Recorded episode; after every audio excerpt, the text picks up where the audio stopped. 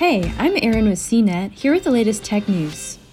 We know the galaxy is home to plenty of potentially habitable exoplanets, but to determine whether anything is actually living on these worlds, scientists hope to spot some sign of life, a so called biosignature or technosignature. New research out of NASA's Goddard Space Flight Center in Maryland suggests searching for alien pollution as one indicator. In a statement, scientists explained that observing nitrogen dioxide on a habitable planet could potentially indicate the presence of an industrialized civilization.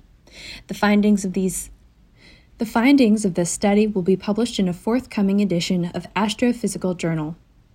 Other scientists have considered chlorofluorocarbons, or CFCs, as a possible sign of industrial activity beyond Earth. They've been used on Earth as refrigerants but have been phased out because of their adverse effects on the ozone layer. The study also suggests that CFCs could also be used to terraform and warm the atmosphere of a planet like Mars to make it more habitable. One co author noted As far as we know, CFCs are not produced by biology at all. So they are a more obvious technosignature than nitrogen dioxide. However, CFCs are very specific manufactured chemicals that might not be prevalent elsewhere.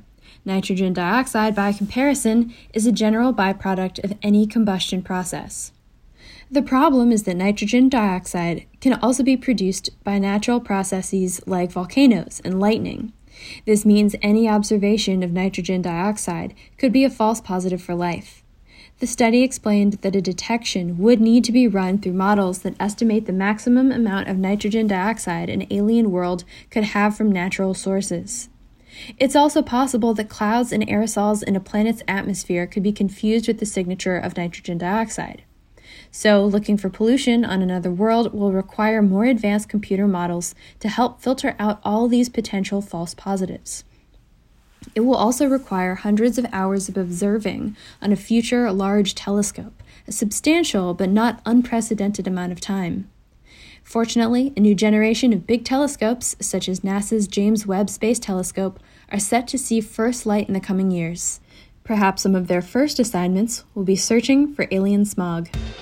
For more of the latest tech news, visit cnet.com.